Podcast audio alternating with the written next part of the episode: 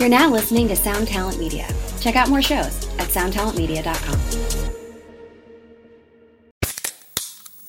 Hey, what's up, everyone? I'm Matt McGachy, the vocalist of Cryptopsy and the host of the Vox and Hops Metal Podcast, where I sit down with fellow metal musicians. We talk all about their lives and music while sharing killer craft beers. If you've ever wanted to sneak backstage and share a beer with one of your favorite musicians, well, Vox and Hops is the podcast for you. This week on the podcast, I dropped an amazing episode with Dom Grimal of The Last Felony, Ion Dissonance, and Cryptopsy. There is this episode and over 450 other ones to help you enjoy life, metal, and craft beer. So what are you waiting for? It's time to become a Vox and Hops head. Cheers!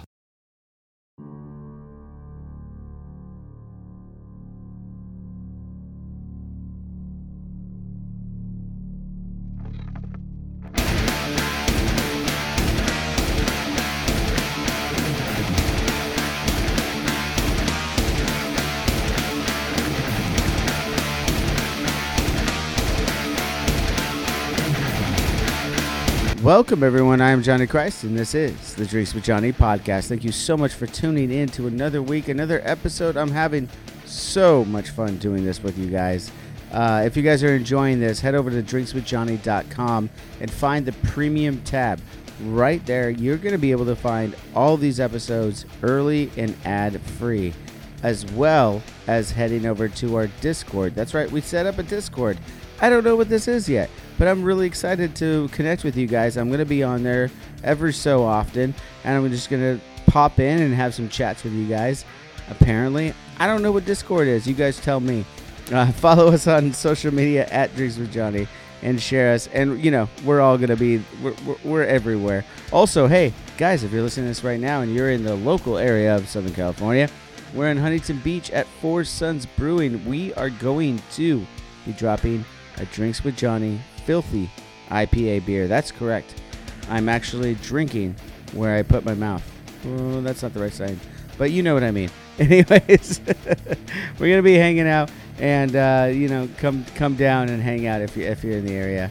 Um, anyways, so much fun. I had a great chat with this next guest, Joanna Angel of the Burning Angel franchise. She created this franchise, and you know, a lot of people say, "Oh, porn star." No, she did so much more. She's in the music scene. I, I did a, a interview years ago on their website, um, and we actually laughed about it. I'm pretty sure she's the one that talked to me.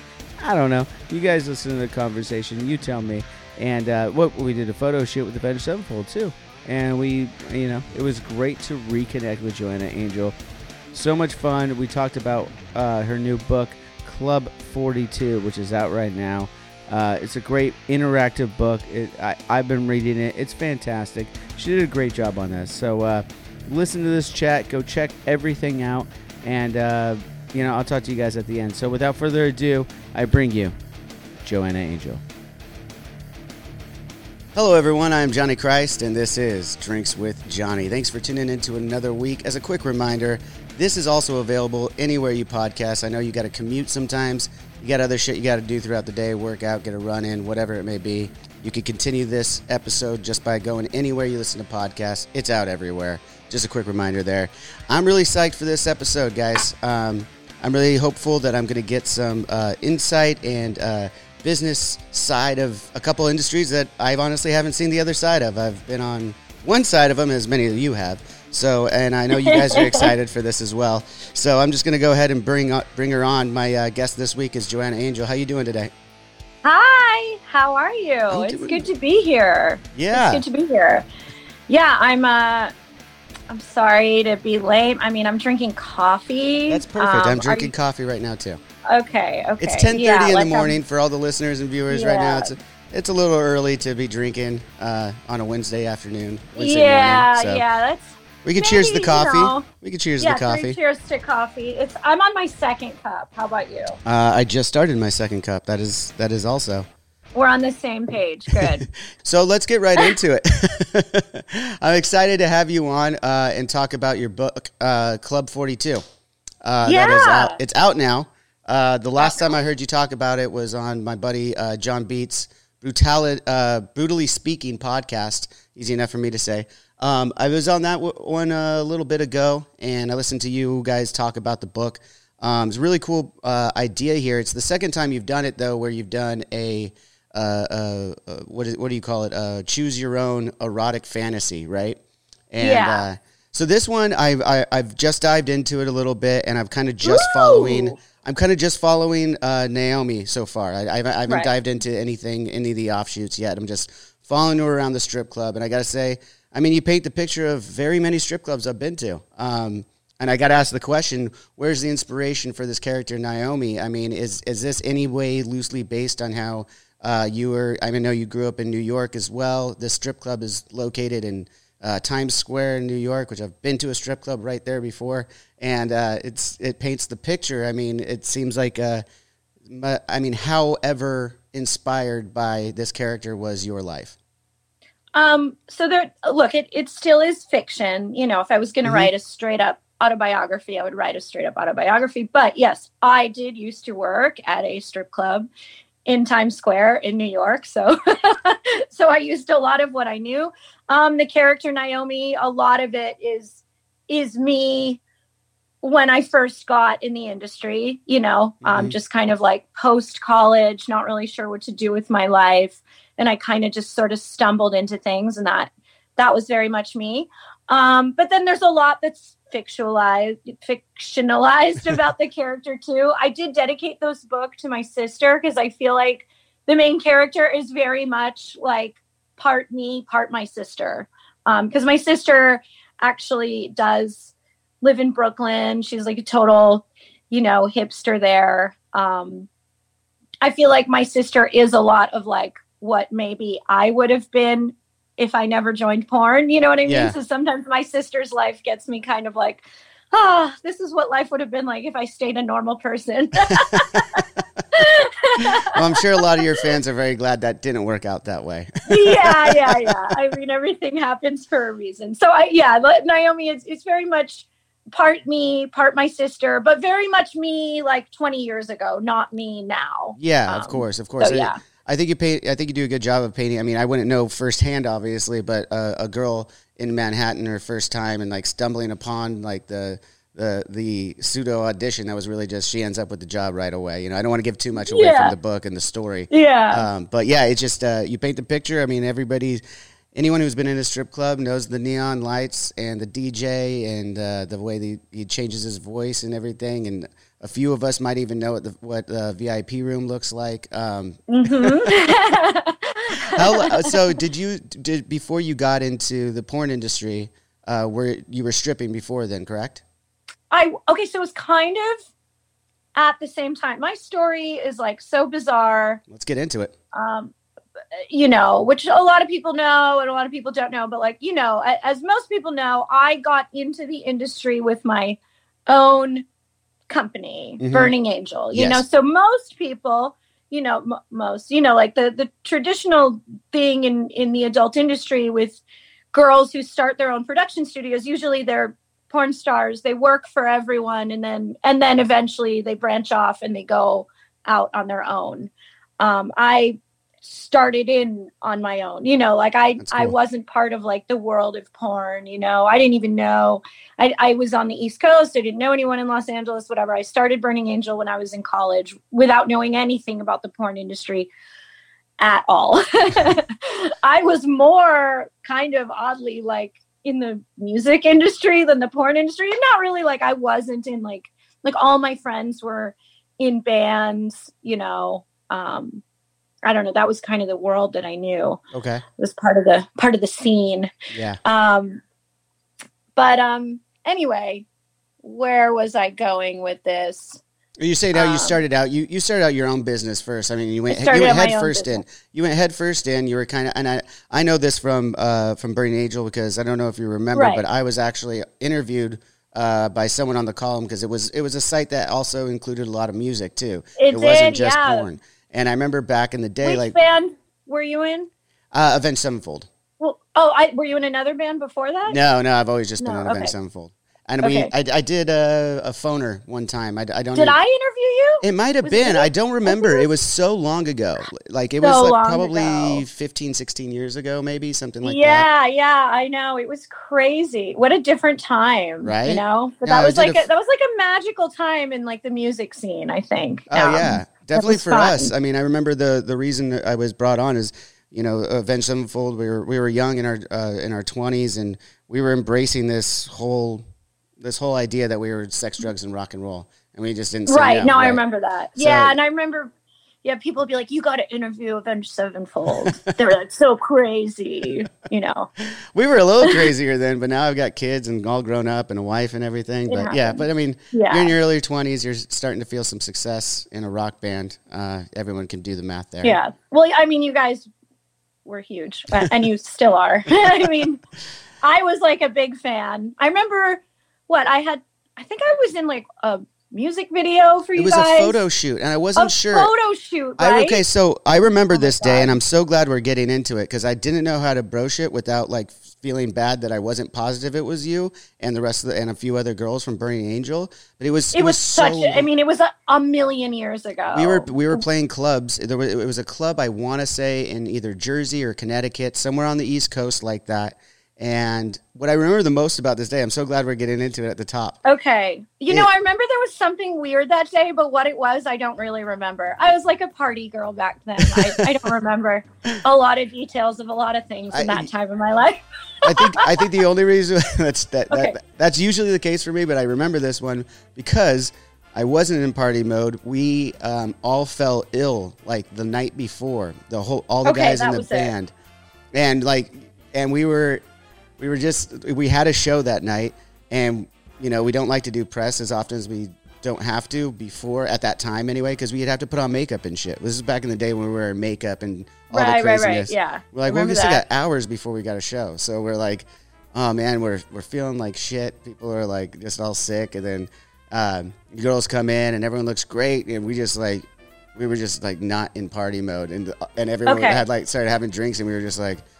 Ah, I want to do that so bad, and I can't right now. And it was just so funny because I feel like at the time, all you girls probably walked away going like, "These guys don't party. They're a bunch of fucking We dicks." did. Yeah, I remember us leaving. Yeah, I remember us leaving feeling like I, I was like something weird happened that day and I don't remember what it was. But but that's not that weird. It's not that. Well, I just don't think you guys do the story behind. I mean, what do you what do you what do you recall now that I've like said my side of the story? Now, what do you recall I from that that? was so long. I, don't- I Yeah, it just was remember again. It was like 15, 16 years ago. I remember going down there and then I remember being like, those guys are weird. Or like, you know what? I think I was like, they are like, especially being from the East Coast, we were very into using the word poser. I was like, oh, those guys are full of shit. They're supposed to be a party band. they didn't they were boring. Yeah, we were very boring that day, and you But know, being like boring, that's not like the worst thing to walk away from. Like nothing like terrible.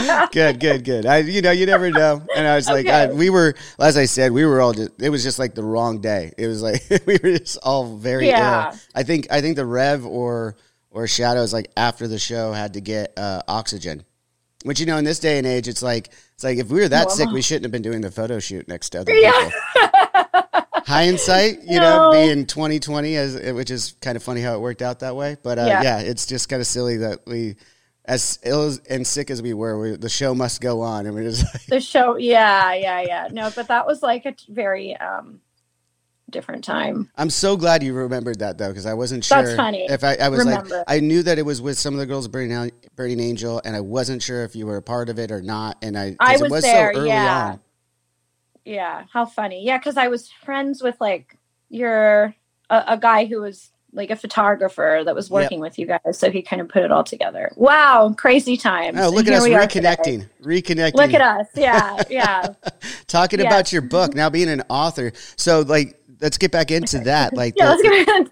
Yeah, look, I mean, over the years, I mean, like like we said, like I've uh, I've been to plenty of strip clubs and and and seen one side of it. You've worked at them and seen the other side. i've worked it. on um yeah i've i've yeah been all over the place Yeah. yeah Uh, uh, what what what can you tell me uh, that? Um, I guess the question is like, what? How accurate is the is the the behind the scenes look from this book into what you've experienced? Like how accurate? I mean, were you really trying to pull from some of your some some experience that you've um, seen?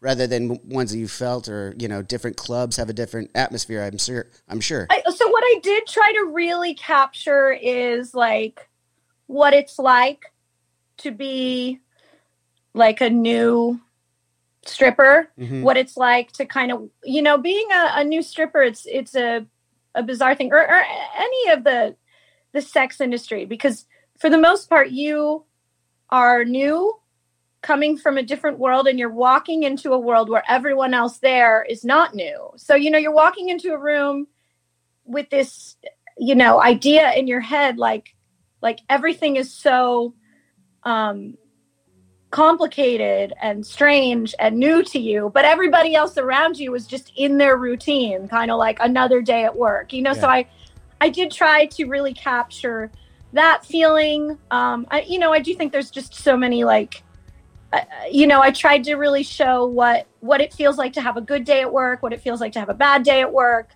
Um, you know, so those thoughts are, and feelings I tried to really explain from mm-hmm. my point of view. Um, you know, and then also just kind of show the cast of characters at a strip club. Like it's not that much different than the cast of characters when you work at like a restaurant or something. Like, you know, you've yeah. got all these you've got all these people like interacting and, and they all have their role. And, you know, yeah, and I, I also tried to show um, the relationship between the stripper and the customer because it's it's not what everyone thinks, you know, like it's not exactly like like like there's not you know like it's a special relationship like it's not just like the girls walk in and they're like like i feel like a lot of people think the girls walk in they look at everyone and they're like these guys are disgusting i just want their money like it's not that you know but obviously also it's not that like the girls are in love with everyone. I don't know. It's like a symbiotic relationship where both people need each other. Yeah. You know. Um, and so I tried to kind of uh, explain that, but obviously, there's a lot of you know, kind of you know, fictionalized things, fictionalized people. Um, you know, there's people in there I'd met over the years where I, I don't know, invented stories about them that um, don't just use know, their just don't use their names too closely so they. Well, they yeah, but also it would. It, yeah, no, I didn't use anybody's names, but people were just vaguely based off other mm-hmm. people. No one was exactly another person. Do you yeah. know what I mean? Yeah, of so course, of course. Like, um, like I said, if I was gonna um write like a straight up autobiography, I would just write a straight up autobiography. Yeah. So and that's you know, interesting that um, you went that route. I mean, as you said, your your uh, career in the in the porn industry has been a little unorthodox. How you started one way that w- is very off the beaten path, um, and then now you instead, you know, most uh, most uh, actresses end up going into the biography movie or books, and they, you know, some of the big ones have been number one seller biography books. Right, right, yeah. Decided to go to a, a fictitious place with it. Was that just to be different, or is that what just what inspired you? As I mean, had you always wanted to be a writer? I mean, you came out of college. I that... have, uh, yeah. That is something that um, not a ton of people know. Maybe it's not the most exciting fact about me, but I always wanted to be a writer. You know, I I took writing classes for, in high school, in college. I would go to like writing workshops, what like for fun. You know, I would go to like coffee houses and do open mic type things when I was like in college and stuff like that. Like writing's always sort of been um, my form of expression. Uh, sometimes I hated it. Like I, when I was younger, you know, since all my friends were musicians, like I was like, maybe I'm a musician. And I tried when I was in God in high school. What did you like What did taking, you try there? Were you just? I tried taking like guitar lessons and like I don't know. I guess I figured out a few Nirvana songs or whatever. You know, nice. I, I like really like in my brain. I was like, I want to be like a badass, like you know, female musician, and like it just it wasn't my yeah. my art form. It didn't come naturally to me. I had to try so hard just to do some basic things. It wasn't like when I was having a bad day, I wanted to pick up the guitar and shred. When I was having a bad day, I would want to I'd want to write about it. You know, that was my mm-hmm. gotcha. that was my form of expression, you know. Um, mm-hmm. sorry, that's my phone okay. going off. That's okay. um, so so um um that's always kind of been my thing. Um yeah, and you know, and even in the porn industry, like I've people don't understand how much work it is. Like I've been writing scripts for, you know, damn near 20 years for a lot of my movies. And yes, some of the scripts for my porn is like two sentences and then a guy walks in and and whatever. But like I've written like 40, 50 page like feature length scripts for like movies, wow. you know, and a lot of people don't really understand that. And that that's actually was very good for me, like good practice for writing a novel because having like just like you know being able to write on a deadline being able to write with like un- with like boundaries and constraints and kind of like here's what we need to happen in this like fixed amount of time and like you know so that was very good practice for me doing that very regularly for the past damn near you know 20 years. Um and also over the years i've done like a lot of random like like guest like sex advice columns you know um I've done like little articles here and there for different magazines about like different aspects of the porn industry and and this and that. But um I mean, I guess fiction. I always did think, like the others, that the first book I ever wrote would would be uh, biography. a biography um, but this offer uh, came to me, and it was actually very exciting. Um, how, much, how many books happy. was how, how, many books initially was it for? Did you have a two book or three book deal, or was, or was it starting? It was one? one? Okay. Yeah, it was just one with the option of a next one. So now I've done two. It's crazy to think that I've done two. Two in like um, just a um, couple of years time too, because the last one released yeah. in 2018, right? Yeah, yeah. I can't believe it. I look at shift, the book right? and that I'm like, just called Night Shift. Yeah, the first I haven't gone into that one yet, but I, now now that I've gone oh. into Club well, 42, you know I got to go back to it. That and that really means a lot to me, you know. And this has been very exciting for this, you know, this kind of press that I've been doing for the book tour. Like, yeah, erotica is usually meant for like women and like housewives, and like I never wanted to write erotica for the typical erotica crowd. I mean, mm-hmm. same with like you know doing Burning Angel. I never wanted to make porn for all the same typical porn fans you know like i wanted to do something different. Um it's actually been really cool to see all the like the dudes that have liked this book. Yeah. Well i mean that you, is like you paint you paint the different. picture. I mean you're painting the picture. So as i'm reading i you know i could visualize it you know. I've never yeah. i've never read erotica before. I, you know i'm more when it comes to that i guess i'm more of a visual guy as they say. But uh right, yeah. yeah. Yeah, yeah. no but, uh, most men don't and i mean it's it's a very specific thing people who read erotica um, yeah yeah i know, you know, but I, I mean i'm i'm reading along and i'm i'm i'm into it right now it's it's it's well written it's well the, as I as I keep saying, I'm I'm sure I'll listen back to this and go, why do I keep saying that? But it paints a really good picture. I can I can really visualize it, and uh, you have to. Cool. There is one, and I think I you'll probably find it funny, or I hope you do. There is there was a, a couple. The there's already a couple like lines that were funny, and I was like, oh, yeah, yeah, yeah. But there's a whole part of the book. If you go to like, she starts tomorrow, mm-hmm. where she goes home and she's dating like a band guy, and I think you will you know i that is very much based off of someone. He'll know who he is whenever he reads the book if he ever reads it. Awesome. but um which he probably won't. No, never who but um yeah who knows? But um that one was a lot of fun to do. Yeah i'm sure because i mean obviously it came from some some serious some serious experience there and, and how uh yeah. how a band guy might act around it. Yeah i can imagine yeah. i can imagine already without reading it yeah, yeah, he's he's not very responsible and you know, yeah, but he's very handsome and he's very good in bed, you know, and but he's not a great boyfriend, I guess. I yeah. guess I could just sum it up. But but you know, but he's a lot of fun and uh, but it's it was a really fun character um to do, kind of awesome. my own little homage to well, you've, all you men.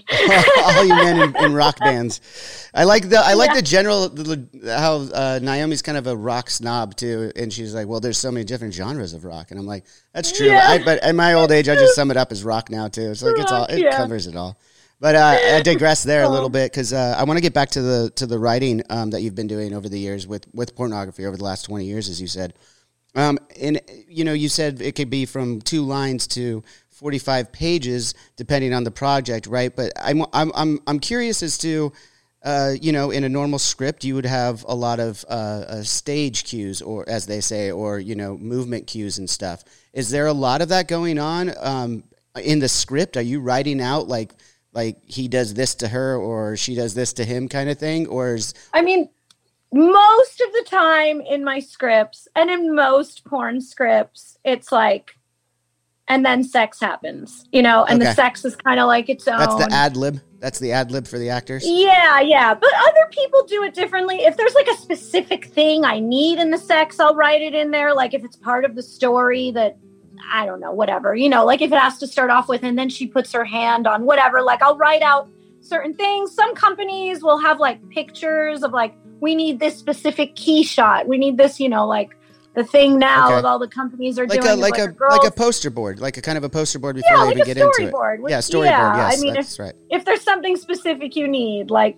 like these days, what's the popular thing in porn? Like people getting stuck in the washing machine or whatever. You know, if you need if you need if you need a specific thing like I was that, just gonna. I was you- just gonna refer to you, Joanna. I mean, you would be, you would know more about what's mo- what's popular versus me because again, Yeah. the searches these days uh, make it very specific, and the algorithms like it kind of already knows it's what you. want. so yeah yeah it's very why what is your algorithm uh telling Oh, you I'm not. I'm not. I'm not. li- I'm not divulging that on my own show. No way. what's on your homepage Some really random shit. I'm kind of into everything, I guess. Uh, um, but yeah, uh, uh, uh, but most of the time when I'm writing a story, it's just like, and then sex happens, and like, Okay. you know, and that's something like as I'm directing or whoever the director is on set. Well, you know, if there's things you need during the sex, you could kind of just call it out during the sex, unless there's like specific things you need to move the story around. So my scripts are very much just like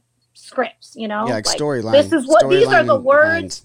These are the words you need to say. how uh, and and uh, going further into that because this is stuff that I'm I really wanted to talk to you about like the I, of course the book but what comes in behind the book what comes in be, behind the video what comes in behind all this stuff um what I mean how how easy or difficult can it be working with these different actors and actresses that maybe don't have the kind of experience of acting when they're reading a line as you might hope Right. No, I, I mean, there's definitely um, in the adult industry, there's people who really enjoy acting. hmm Um, there's actually, you'd find a lot of like, you know, like drama kids almost in porn that kind of just Yeah. wound up here, Well, men famous- and women. famously a few years ago i remember sasha grey was actually like full on in these independent like very serious dramatic roles as well while she was still uh, doing porn right Yeah. Yeah. Yeah. She, she, uh, she did both. And then, and then she gracefully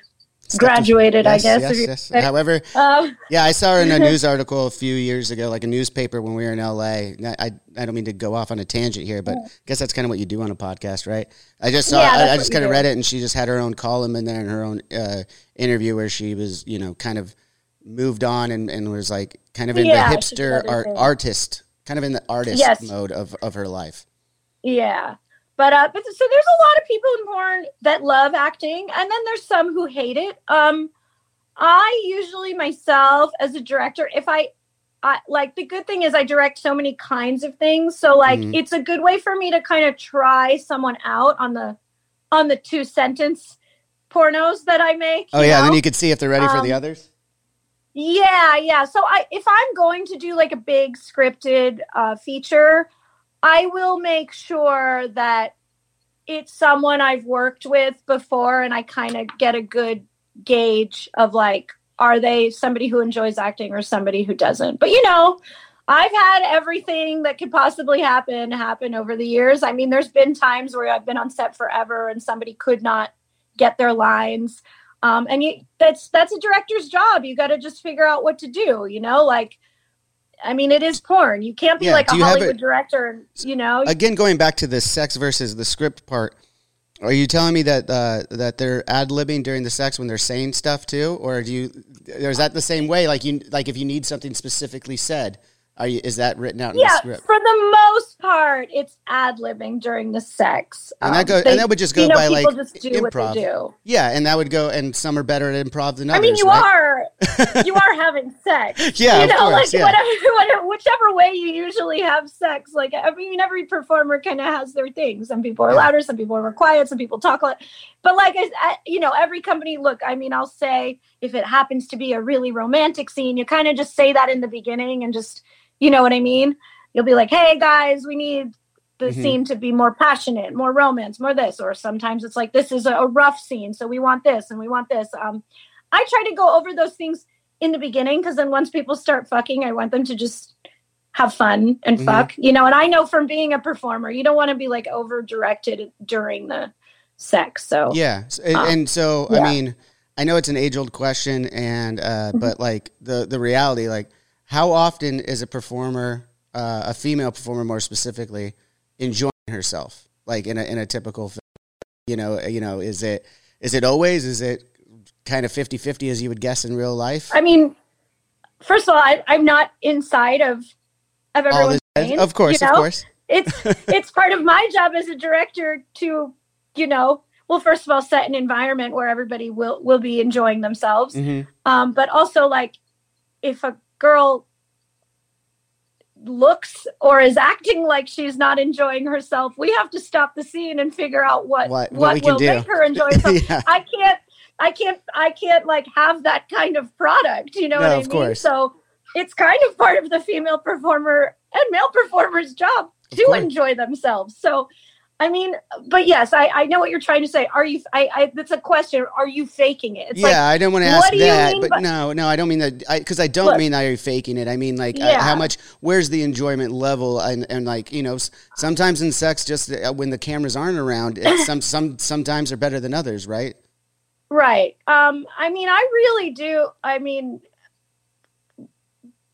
most girls in porn are are very horny. Mhm. Um, and it's not. It's not. I mean, you know. Um, I don't know. Uh, I'd like to think everyone's enjoying themselves, but it, like, you know, I've definitely directed scenes in my time where, like, at a certain point, I'm like, these two people hate each other. What are we gonna do? it's not, you know, but Yeah. and there's been very few and far between of those. But you know, when that is the thing, I'm like, all right, let's just make this a less intimate scene and figure out what to do. We'll get a lot of POV positions. We'll try to do this, like almost like what can I do to like get what we, you know, because Yeah. not every not every sex scene needs to be some like super passionate, you know, thing. So I'll try to get what I can um, where we still have something hot, but it's not um, all about the connection between the two of them. Yes. Um, but you know, but for the most part, I think it's kind of part of my job, and what I'm pretty good at is is casting. Um, I'm very particular with the men that I hire. Um, I would never put a guy in one of my movies that I wouldn't have sex with myself. You know, so I I know what what guys to put in the scenes that that I know will make the girls horny. That would help, So yeah. that always helps. Also, maybe Um, maybe someone who's uh, you know not going to be disrespectful on the scene or anything like that. Right. No, I would never ever, you know, I'm very like strict On the set, about, rather, you yeah. know, the men that that I hire and you know, I try to just set a good fun environment and um you know, there's a lot of girls in porn now. Like if I and all the directors like we talk to each other if I get word that like a certain girl was just like really not into it or she was, you know, just very like unpleasant or just, you know, seems to be there for the wrong reasons, like I won't I won't hire them. Mhm. Um, and I feel like that's pretty easy to tell these days, you know, especially with like social media and like stuff like that. Um, you know, this is a pretty like like uh everybody's fucking each other, everybody's hiring the same kind of group of people. So stuff like that gets around um Pretty quickly. pretty quickly. But I I've been, you know, fortunate. I mean, I think part of it's my intuition and maybe just part because I'm just such a great director. You know, for the most part, I think everybody seems to be having a, a pretty good time um, on my sets. Are they faking it? Are they not? I don't know. To me, Yeah. it looks real. To the viewer, it looks real. Exactly. really, What, know, then what does it matter, mean, right? what you know, like um, because I, you know, so uh, I mean, I can't say I've never ever faked an orgasm in a scene ever, but that doesn't necessarily mean I wasn't having fun. no, Sometimes of course. you know sometimes it's just you're like on a rock and it's cold outside or something you know and like uh, I, I don't know that I've. I'm trying to think if I've ever been in that position. I, I don't know, but uh, yeah. i mean i've i've literally and figuratively been in every, every position. uh, position yeah yeah um but yeah yeah i have yeah but it's it those there's been a few times and i've learned from those where i'm like oh, these people are not not having fun. Yeah. Uh, uh, what do we do here? And, he, and I'm sure And those few and far between. I'm sure those few and far yeah, in yeah. between th- times that it happens. Each time you learn a little bit more of how I can get around it, right? Yes, yes, yes, exactly. And how to deal with that situation and how to um, make the best of it and how to, you know, make make the people happy and, you know, and figure it out. I mean, that's that's part of my job. Yeah. You seem to be doing a good job. I mean, uh, I know that you recently, uh, semi recently, just a couple years ago, sold Burning Angel after close to 20 years. What was Yeah. what was the uh, what was the main decision for deciding to sell? Was it just the right price, the right time? What was it? It was yeah, it was a mixture of everything. I mean, that was a really hard decision. Um, but yeah, I mean, we got, you know, I got a, a very good offer that would have been foolish to turn down. But part of the offer as well was I had I was able to have a job working for Burning Angel. So Oh, okay. I still direct and produce and work for Burning Angel. Um, it's like a couple days a month. Um, so it's it kind it's kind of funny that it went from being my whole life to almost like like a part-time job, you Yeah. know. Um, but still, but that was very important to me in the buyout to still be able to continue and have creative control and input and um, and still be able to do Burning Angel. Um, so I still continue to do it, and that's it's great for me because I can be creative and do the things I want to do without having to deal with all the stress mm-hmm. of owning it. Of so owning running it. it was a great side. deal. Yeah, I mean, it was the right time, dude. I I did it my, you know, I I did that company for. It started in 2002. You know, I Mm-hmm. sold it in 2018, and it was a it was a tough decision too. It, you know, it felt like I was selling a child. You know, like Yeah. it's a really weird it was a weird thing um i felt strange like right after i did it it took me a while like for a good year it still was hard for me to to it's almost like i had to figure out like well who am i like burning angel and owning it was kind of like my whole life yeah. my whole like identity like it's almost like i had to take a step back and be like who am i Well, I mean, you're definitely an entrepreneur and a, and a director and a writer. I mean, just from this conversation, I think uh, the listeners can hear that. Um, I have another question, though, that I mean, I'm sure you've answered a bunch of times, and it seems like it'd be kind of an obvious answer, but Right. uh, you're still working currently, and you've been married since 2016 to Mm-hmm. uh, Aaron Thomas, aka Small Hands. I, yes. I'll ask about that name later, but um, the first thing I want to ask about that is like you- you're actively working still. Are you still working with other actors, actresses, and uh, filming? And um, is he involved in that? Um, and like, uh, how do you guys work that out in your marriage? Oh, yeah. Well, oh, that's a whole other uh, story. But, you know, when I first met Aaron, he was not in the industry. I think Mhm. some people don't even know that anymore. So the first few years that we dated, um, he was not in porn and I was in porn. And that, you know, um, uh, that was, uh, uh, you know, I, I held my ground. I mean, I remember telling him from our very first date, I was like, do not ever make me choose between my job in this relationship Yeah. because I'm not going to choose you. Like I said Yeah. that from day one, you know, especially that, that was really in the thick of it. I'm like, this is not even just a job for me. This is a company. There are other people whose like lives depend on working for me. Like, do not ever, ever like put me in that position. And then also, um, I also learned, I mean, I could go on about this forever. You know, also Oh, yeah, go. before him, I was dating, you know, I had a, but obviously being in porn for 20 years, I went through a bunch of different relationships. Um, and um, there was, before him, I was dating another guy. And um, that was kind of the first time where I, and of course, a band guy. And it was a guy who was very like, well, since you're in porn, I should be able to just like fuck whoever I want. And I was like, okay, well, I guess that sounds fair because before that guy, I was with another guy in porn. So we had our own whatever. Yeah, It just kind of made sense.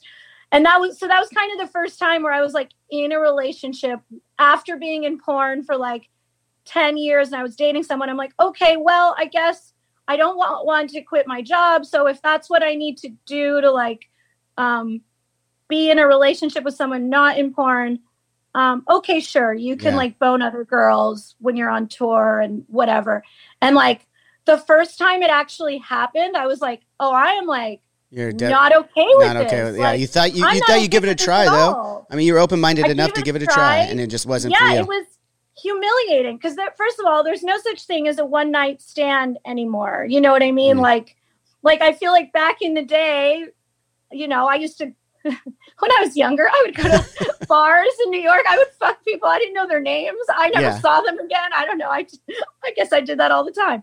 Um, that was a different time when I yeah. was like, well, everyone's 21. everyone's everyone's been in their early twenties. You know, that's that's that's Exactly. the difference too. But- I don't know that that's gone away just because of the time. I don't know these times, uh, but, but like, now yeah. people people will find each other on social media Yeah, you know what i true. mean and and stay in touch and this and that so i just remember like a day after that happened i started seeing a girl on social media going on and on about the fun night they had the night before and i was like Mm. this is very disrespectful yeah, because it's it's on, it's on this. it's on Front Street that way too, right? right and i'm like and then i was like what i do at work is is not the same as this it's not Mm-hmm. comparable like what I, me going to work and doing my thing even though i'm enjoying myself i'm enjoying my job and i'm enjoying the sex is not the same as you going out and meeting someone at a bar and having sex with them like Having a Like, it's yeah, having a different emotional connection. It's a different emotional Right. connection. Right? even if it's a someone you only fuck once it's still it's the attraction that brought you together it wasn't a day of work that two people were assigned you know what i mean yeah, I could I could So- see the difference. so that that was kind of the first time I, I experienced that so then when i met my now husband i was like okay you like me we're dating cool i'm not going to quit doing porn and you can only fuck me going to keep doing my job cool and that you know that was a lot I, but i was like that's just how it has to be i'm like but what comes along with it is we'll probably have some fun threesomes and like orgies and stuff like that that's cool but like you like you we're not we're not in an open relationship just because I go to work. Yeah. Do you know what I mean? So that was a lot for him to handle. And I'm he sure. was a wonderful gentleman about it. We always had open conversations about it and very like, you know, we were always honest. And but also I met my husband, I was 31 when I met him. So I was very able to be like, this is what I'm okay with, this is what I'm not okay with. And he was able to do the same thing. Fast forward to a few years later, I got him into porn. he came around. Well, I, I'm sure. I'm sure it was. I'm sure it wasn't that that hard to twist his arm after a few of those uh, threesomes and orgies you were just Yeah. describing. You know, oddly, he really didn't want to do it at all. It's kind of funny. I'm I'm straight up that person that sex trafficked him. Uh, you know, it's.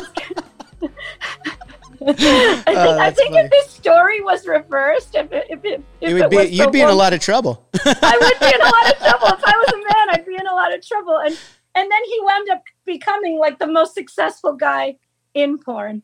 Um, Yeah. Oddly, he was in a band in his earlier days. Yeah, I heard. Now I he- heard he's still planning on releasing some music. Well, now, with that yeah, easy. now he's was kind it of now uh, he's something streets? I, I haven't empty read streets. empty streets. Empty, Yeah, streets. So yeah. everybody go check. Now he's kind of relaunched his music career. Now that he's conquered the porn industry, um, he wound up becoming very, very good and successful at it. So it's kind of funny. What started our relationship as like me being in porn and him not being in porn. At a certain point, when his career was rising, I started to feel like he was in porn and I wasn't in porn because he was so. Do you direct? Do you direct Busy. him? Do you direct him a lot then? Oh yeah, yeah. I've directed him a million times all the time. I mean, I work with other guys. He works with other girls. We're not, you know, but it's um, it. I don't know. It's normal to me. you know, Yeah, no, I mean, um, you've been doing it for a long time. You're passionate about it. You, it's a job and an enjoyable job at one. You know, I mean, Yeah, I enjoy my Yeah. job too. You know, it, it, it's- Exactly. yeah, no, I, I, can understand that. exactly. Uh, it. You know, when whatever's at work, it's work. You know, we. I. He. He enjoys himself at work. I enjoy myself at work. He's always happy for me. You know, when I have a good day. I've directed him with other girls. I mean, if anything, sometimes the other girls get a little shy because they don't want to like piss me off. I'm like, hey, for the next few hours, he's not my husband. He's Yeah. yours. You know, like do whatever you want. That's you know? interesting. Yeah, no, I, I mean, uh, Yeah. it makes sense when you when you when you break it down like that, like that. Um, yeah, makes a lot I of mean, sense. I mean, I'm. I don't really know what to compare to, but you know, and I don't think you really can compare it to other things. That's I think that's what makes it uh, unique, and not in a bad way at all. I mean, the, the porn industry gets a lot of bad rap here and there, but right. it, it But also you, I'm sure. As a musician, you have a different kind of persona when you're Mhm. on stage. Absolutely. You know what I mean? Um, and it doesn't mean that persona is fake, and it's not you. It's just it's a certain I've part got of yeah. you. I've got about I've got about ten different personas. I'm on a podcast now and everything. Right. I'm a, you know I do I do it. I- I'm not just one dimensional, you know, and I don't think I don't think anyone else really is. I think they get forced into a one dimensional state of, of It's thinking. true. It's true. Yeah.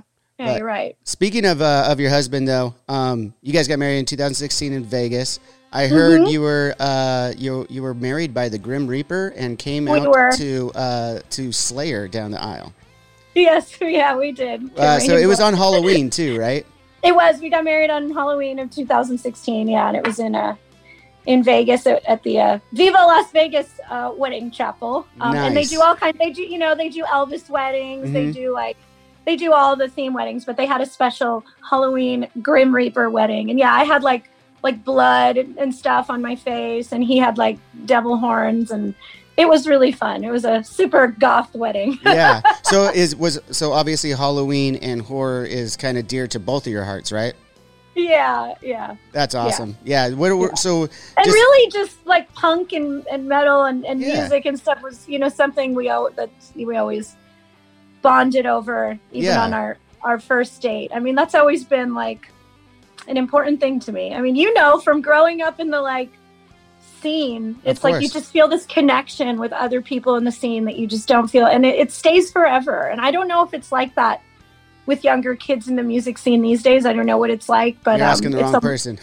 yeah yeah i know i no, I, don't mean know. for for us, I mean we've we've we've developed uh, you know over the years our very our, our kind of our own scene in a lot of ways too. Like all of our you fans have are, so, are super you diehard. kind of yeah you guys kind of did you did your own thing yeah, much like you, you went out and did your own thing too. That's awesome. yeah The, some of the easy, some of the questions though, uh, back to the horror and Halloween stuff. Like, uh, what what makes you gravitate? Is it you? You already said kind of the music culture that comes around it as well, uh, as we all know. But like, what's your favorite horror franchise or movie.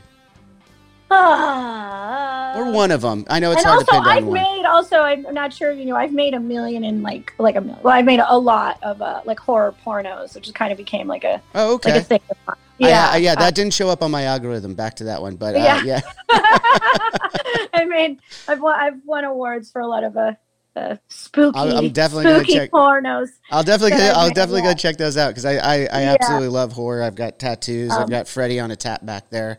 Oh Uh, really Yeah, I don't know if you can see it Um, on the webcam. I got I got a I tap know. What's Freddy my favorite? I mean, I think my favorite horror like franchise is probably like the Halloween series. You know, I that was Nightmares. always my favorite one. You know, Evil Dead, Halloween, um, even Scream. I like. I like Oh, I love the, Scream. the slasher. Yeah, I love Scream. Like I love the slasher. Like, whoa. Uh, Lost your video. Oh, sorry. There you go. right no, here. you're good. Like um, the slasher, um, you know I, what? Yeah, I, I liked a lot of the slasher ones, and I like a lot of like campy horror movies. You know, like all the Shaun of the Dead's, and Yeah. you know. Oh, that's like what I love about horror is it, it can be extremely scary and extremely real and extremely cheesy and extremely awesome in the same way. Yeah, Or it has I a know. spectrum. It has a spectrum. It's like it's I a very big spectrum I when you cut- say horror. cheesy horror. There's like you know, but like if you're gonna do serious horror, then it has to be like really good. Yeah, you know, yeah, really So good, like the thinking kind of horror and stuff like that. Like, you then you have to be legitimately scared. yeah, You know, and then if you fail to art do that, that. Yeah. what? There's oh, an art there's to an art to it. Yeah. No, I know. I mean, that's a that's a tough thing Yeah. to do. Wait, what? So, what are your favorites? Um, I think the the Nightmare on Elm Street is probably my favorite franchise. I just love Robert Englund as as the role of Freddy. I didn't even Yeah. get through any of the new ones, but like when Robert Englund is Freddy, it's just so.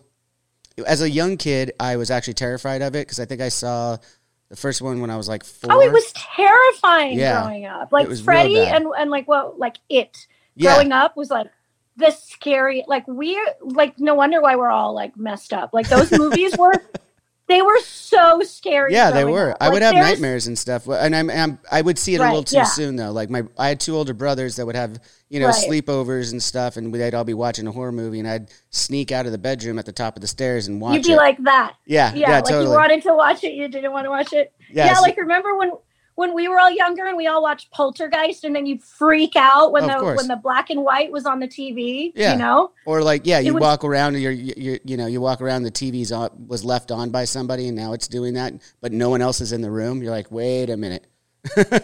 yeah, I know, I know. Oh, yeah. All the Stephen King movies growing up, Mhm. they were so scary. I loved like I love The Shining. That's another one of Shining's my, amazing. Yeah, I got a, favorite. I got yeah. Jack Oh, you Nicholson have- right there. Oh, that's Yeah. awesome. Yeah.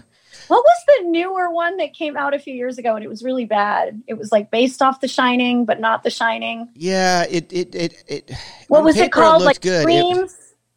on paper, it looked what's it good. It had, it had, uh, Ewan McGregor in it too, right? Yeah, yeah, yeah. What was it called? I can't I rem- remember. I remember getting an Someone comment right in here or leave a review. Yeah, Let, remind us who it was is. called. It wasn't, it you know, like the premise sleep? wasn't bad. The premise wasn't bad. It, I, I felt it was, by the end of it, I was like, ooh, they missed a couple executions. But I think it could have been yeah. really good, actually. Um, I remember thinking it was bad. What was it? Sleep something? Right? I it was know. sleep or dream, something, yeah. Something. Right? Yeah, like something with sleeping or dreaming. Or I don't know. I've seen so many damn horror movies, and and actually now that I have, Did have you- a four year old kid, I haven't seen a good horror movie in a long time because I'm just. How like, do you feel about? Because this is one everyone seems to be torn about about Midsommar. I, I haven't seen it. Really? I, I, I was just saying, I, I have a four year old son. I rarely get TV to myself Okay. anymore. And when I do, it's also with my wife. So I'm like, we got to, I mean, when she loves horror movies as well, but she likes the more thriller horror movies. I don't even know which one this is. I'm so out of touch since I've had a kid. I Oh. watch a bunch of cartoon movies. Yeah. I got to be real about it. I mean, I don't mind it. It- I mean, it, I, there some of them are really good, you know, but yeah. It's it's it's, Yeah. it's part of being a uh, being a parent. I'll have Being to wait to get back yeah. on this. And uh, the again, another big factor has been a lot of times I'll get caught up on those movies when I'm out on the road touring and stuff, and I'm away from Right. the kid for a little bit. Which I haven't been haven't- ab- I haven't been able to do in a year. And well, we got off the road in 2018, so I haven't been. Yeah. This is the longest I've been home since I started in the band. You know what's funny is just recently I directed like a two last month I directed a, a new porno horror ish movie called uh Succubus. Okay. Um about strippers that steal people's souls and stuff and I, I was giving the editor like notes like on and you know what it was kind of funny like this is almost like fate that I gave them a, a link to one year old videos Oh, which one was I? what's Be- the name of the song oh, Beast in the the Harlot. that- the Be- where we Yes, did yes, where, yes, yes, where we Beast in the we filmed it in a strip club. Yeah. Yeah, yeah, and it is like basically a movie, a It's a music video yeah. about strippers that steal people's That's souls. And I actually said, told my editor to copy some of the effects from that video because I liked when the girls turned all black and stuff. And I was like, oh, when the girls are like possessed, can you have like this effect on them? It was just random that I did that like a couple weeks ago, and I was like, I can't. I was like, do you know oh, when that it's- one's coming out? um, probably in like a month or something. I'll, I'll keep you posted. Yeah, keep so me posted. I I apologize. check that uh, out. Yeah, so I, I'm going to copy you guys. That's So okay. just it's the it's the it's the it's the best form of flattery or whatever the saying is. yeah, I was like, oh yeah, I want these same effects like on the girls. And the guy was like, oh okay, cool. That's awesome. That's that. No, that, that's awesome. That was those were back in those times when we, when uh, when we when we connected for the first time. Obviously, Yeah. so it was uh, it was fun to uh, reminisce on that. Um, back to the music though. Anyway, like uh, as we stated before, Burning Angel was very tied into uh, the rock scene, the the music scene of whatever you know. Um, and uh, I was just curious, uh, and you had you walked down to Slayer, so I could kind of gauge, and I think everyone could kind of gauge what kind of uh, bands are your favorites um, or artists in general. Uh, so maybe a couple of those, and maybe a couple ones that like no one would ever guess that you get down to. Huh. Wow. Okay. Man, and you know, I I love like, I mean, just you know, I love. It started off like I started. I a lot of people they get into music in different ways. Like punk was kind of what started me off, like the whole Okay. punk scene. You know, getting into like Rancid. Oh, I love it. you know, Rancid, The Bouncing Souls, early days, Lifetime, you know, Saves the Day, like all bands like that um, were like you know, even like like when I was really younger, like Less Than Jake, all those like bands. were Yeah, the Warp Tour bands. I mean, up. Rancid was Yeah. Ro- Warp Tour royalty, but you know, a lot of the other ones you named are kind of just like Warp, the Mhm. cool, I awesome Warp yeah. Tour, uh, Warp Tour ba- bands. Yeah. I loved NOFX and all, all those bands growing up. You know, and then later on, that that's like when I got a little older, I started getting more into metal. Mhm. You know, like fucking Pantera and like you know, Killswitch Engage and Lamb of God and like um, you know, Poison the Well and Oh, like, Poison the Well. I haven't heard that that. name in a minute. Actually, we did I know, tour, We did, we did a tour with them back in on the Wake in the I feel like days. there was there was like a few years where they were on like every tour. Yeah, yeah. No, they were awesome dudes too. I had I, I I was very young in the band at the time, and uh, yeah, getting to hang out with those guys and like they had already been doing it for a few years at that time, and it was like it was I loved really cool.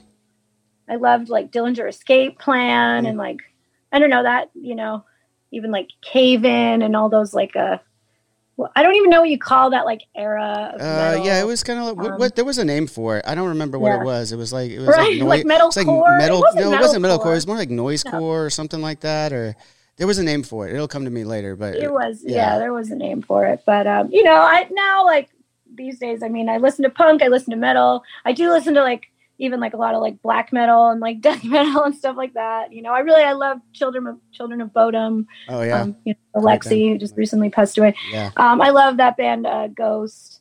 Ghost Um, is great. Ghost is great. They're so much fun. I know that was like seeing them live is like so much fun. Oh, it's such a spectacle. We we did we took them out on on on a tour like 2016, I want to say. It was and it was so much fun and then like you get to hang out with them afterward and homeboy just Wait, you the- hung out with them without their masks? Yeah.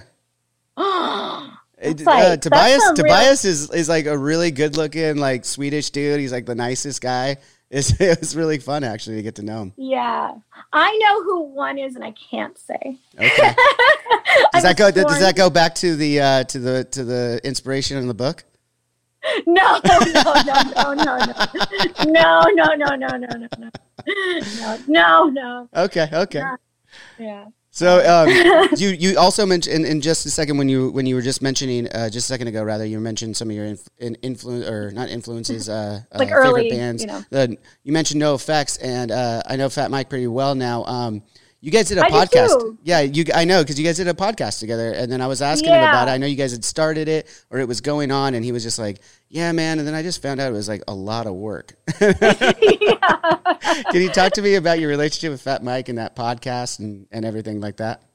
Yeah, yeah, yeah. Uh, uh, you know, wait.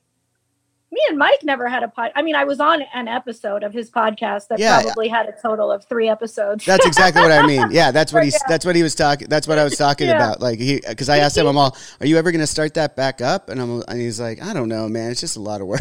it is a lot of work. It's a lot of work. Um, people have asked me all the time. They're like, "You should start a podcast." And I've said the same thing. I'm like, "That's a lot of work." I'm like, "I'd only do one if like somebody would want to do all the work for me. Like if I could just show up somewhere and do it, and somebody else could like take care of all the." well, you've already got so much other else. stuff going on, but I feel like you'd, you'd, be, you'd be really good at it with your writing background and, and running Burning Angel and everything. yeah, like. I mean, no, yeah. I just I think also after Burning Angel, I don't want to like start another like thing myself. I want to be part of other people's. Mm-hmm. yeah, you've already So, done. like, you've been there, done that. You did your own thing. Yeah. So if somebody wanted me to be their co-host, I'd be so down. That would Yeah. be a lot of fun for me. But like the the like starting something from scratch and setting up an area of like my house that's like a recording studio and like Oh, you mean something like this and all this crazy shit that I'm. yeah, yeah, I, What am I thinking?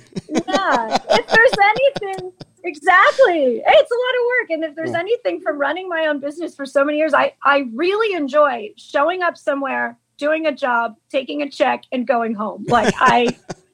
I did the hey, American- I can see that. I can see that. I, I can see the appeal there.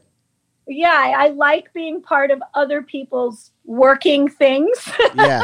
where I can just come in, be myself, do my thing, and leave, and not have to like think about it twenty four seven. Because that's that's what happens when you have your own project. That's Of course. that's what it is. Yeah. There's no one to turn to and be like, "Hey, I need this thing." You know, like you're the one that has to kind of do everything. yeah. Um, Well, I've got a small team though. I've got a small team of really good friends that are Right. helping me out. But you know, like, yeah, when it comes to who's on the camera and who's doing the talking, buck stops here.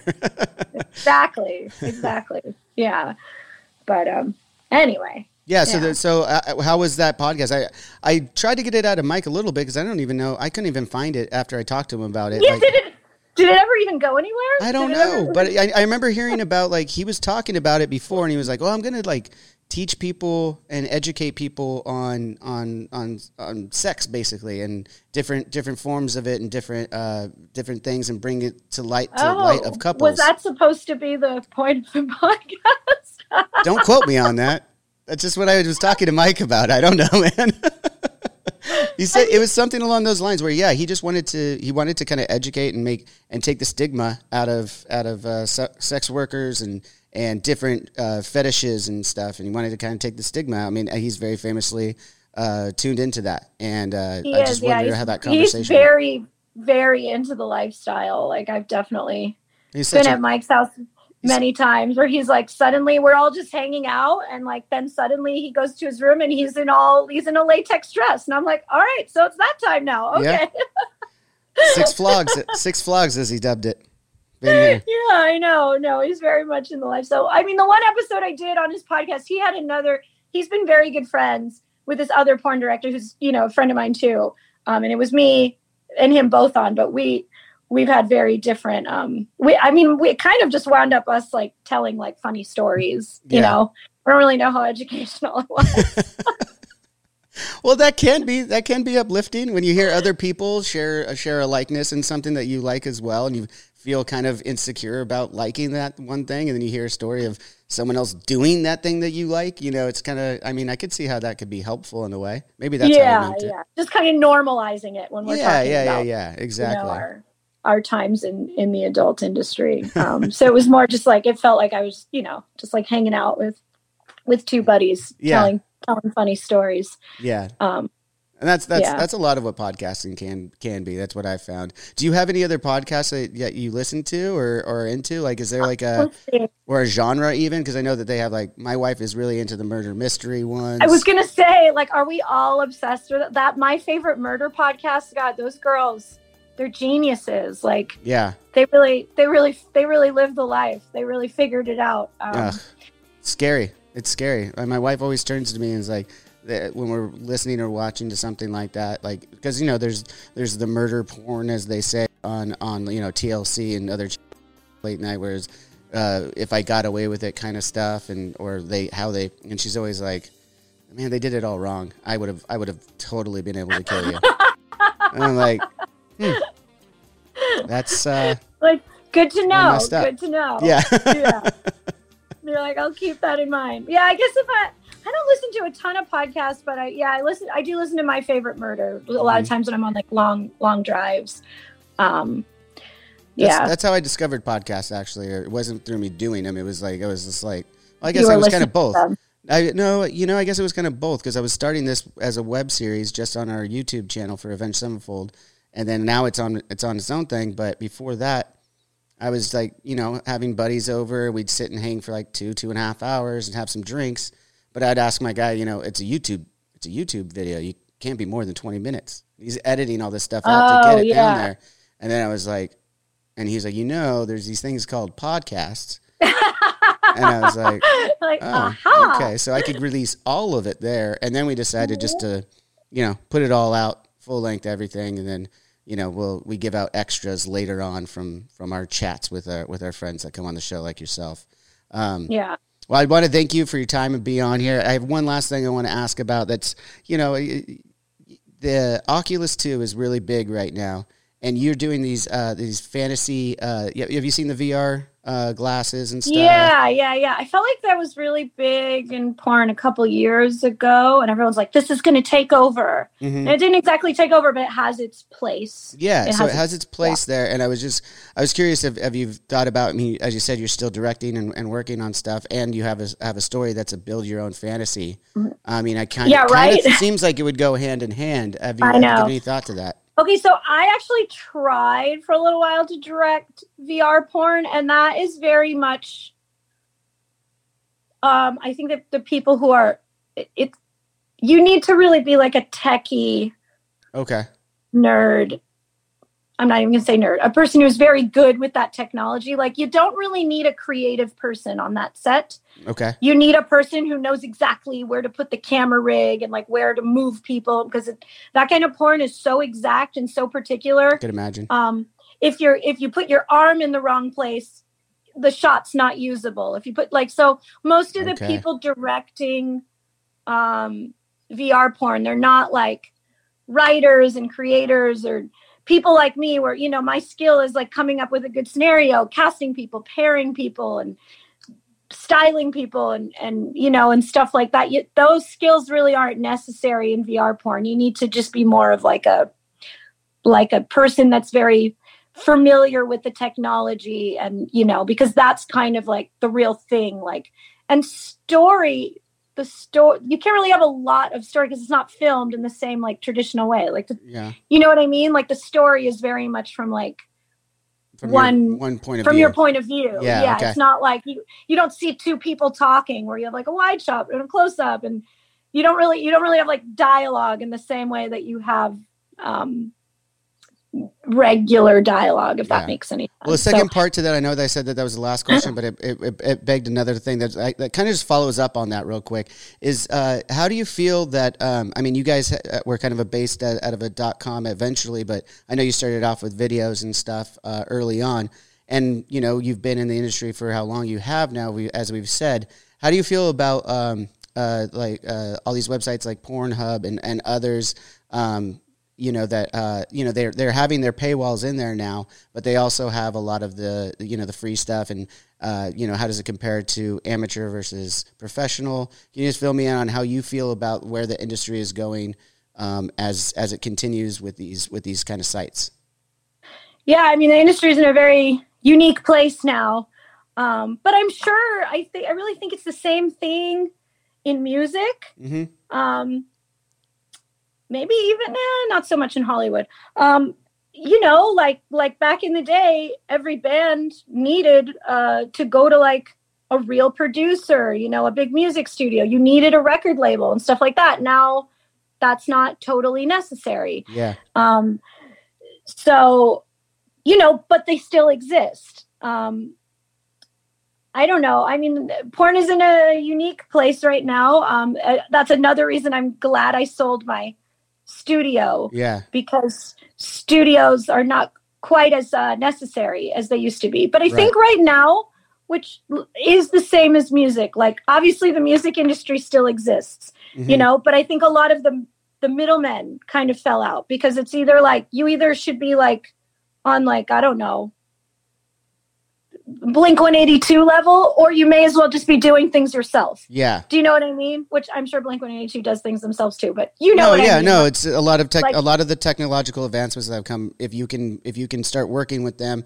there's a lot of great opportunities there, and a lot of things Yes. like like I'm doing. Even even in this podcast right now, I'm doing a lot of it DIY. I have a guy that I send it to, but there's no one else in the room with me right now. You know, it's not a big right. studio setting. You know, But you have a following, you Mhm. know? yeah. if So you did- if you didn't, it, it, right. it, it, it has to build.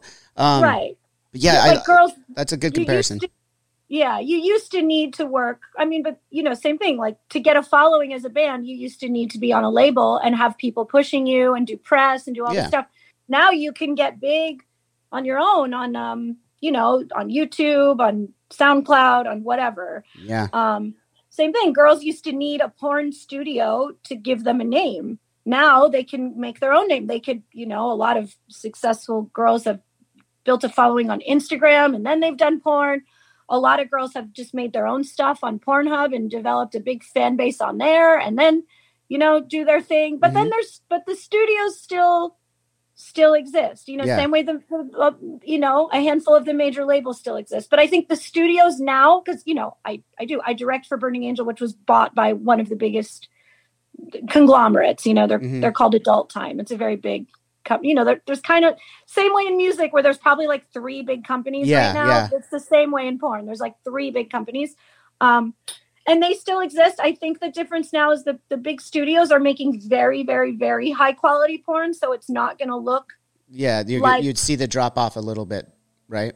Right. So it's almost like if you're going to have a studio, you should be making like top notch stuff, or you may as well just be making your own stuff. And And the term amateur porn, I mean, what is amateur I don't even know that. That's a good point. I don't even know what that would be anymore. Yeah. because so many girls are making porn themselves, produce themselves, and it looks really good. I mean, Mhm. you can make really high quality porn in your house on your phone. You can buy, you can do so much. It used to only be the studios that we're able to produce this level of stuff, but now like anyone can um can do it. So um I don't know. It's a unique time. Um I'm kind of in both worlds because I I do my own thing on my OnlyFans and I use all the platforms and I I you know I use the Pornhub program and stuff like that. But then I'm also still directing for Burning Angel, and then plus is part of my deal with the buyout. Like I direct for some of the other studios they own too. So so I work for like the big time Wow. people, and then I'm also doing my own thing on the platform. So I'm, I'm kind of in both of those worlds. Um, That makes a lot of sense. No, and, and Yeah. you're you're in that space. That's cool that you're able to you're, you're able to after 20 years continue to to to evolve with it and and do what you want and still and still be happy, right? Which is great. And yeah, Now you're doing Yeah, the feel- book and yeah. No, I feel, I feel very fortunate, very happy, very uh, you know, I'm happy to still be here and uh, having fun. yeah. Well, thank you so much for I'm t- like, yeah, I'm like, I don't know how much longer this is gonna last. I don't know, but I'm I'm here until I can't be here anymore. You know. yeah. Mm-hmm. That's awesome. Well, thank you again, Joanna. Everyone go check out more of Joanna Angel on Instagram. From there, she's made it very clear that you can get this book by ordering from her link in her bio, and she's constantly talking about uh, you've got signing, virtual signings and stuff, and a bunch of cool stuff to uh, prop up this book, uh, Club 42. Everyone go check it out. Again, thank you so much for your time, and uh, Thank you. let's stay This in was touch. this was really fun, and I've been a long time fan of Avenged Sevenfold for a Thank very you. long time. So this was a, a cool thing. awesome. Thank you. It's, it was great to reconnect with you after Yes, after yes. the and and Yes. this time I wasn't ill, so it, it's a, it's Yeah. a lot better. but you're still lame. But you're Yeah, I'm lame. still super poser. super poser. And that'll just about do it for this week's episode of Drinks with Johnny. Thank you guys so much for tuning in. Thanks to Joanna Angel for being on the show. So much fun talking to her. I'm so glad that she forgot if it was us or not when we did that uh, photo shoot so long ago.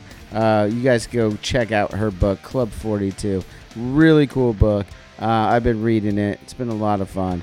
Um, again, thank you guys so much. And uh, if you want to be part of the Filthy Animal crew, head over to drinkswithjohn.com. Find the premium channel right there. You know what? Just follow us everywhere. It's Drinks with Johnny. You guys know the spiel. It's super easy. We're everywhere. So if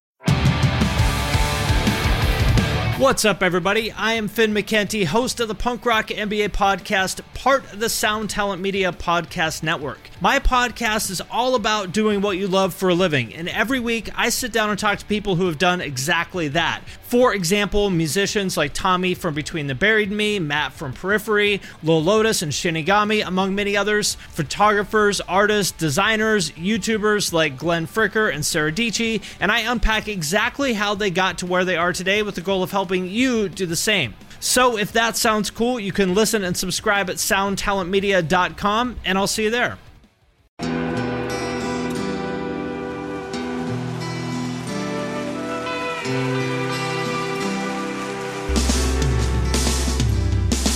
I don't think it overstates things to say that the Beatles were the greatest gift to entertainment and culture of our time, a secular religion, if you will, with their universal appeal and demonstrable impact on people's lives. I'm Robert Rodriguez, host of Something About the Beatles. With every episode, I speak with historians, musicians, artists, and Beatle witnesses, all in the service of fresh insights into the most joyous cultural entity the world has ever known. I hope you'll join me and listen to Something About the Beatles, now on Evergreen and wherever you get your podcasts.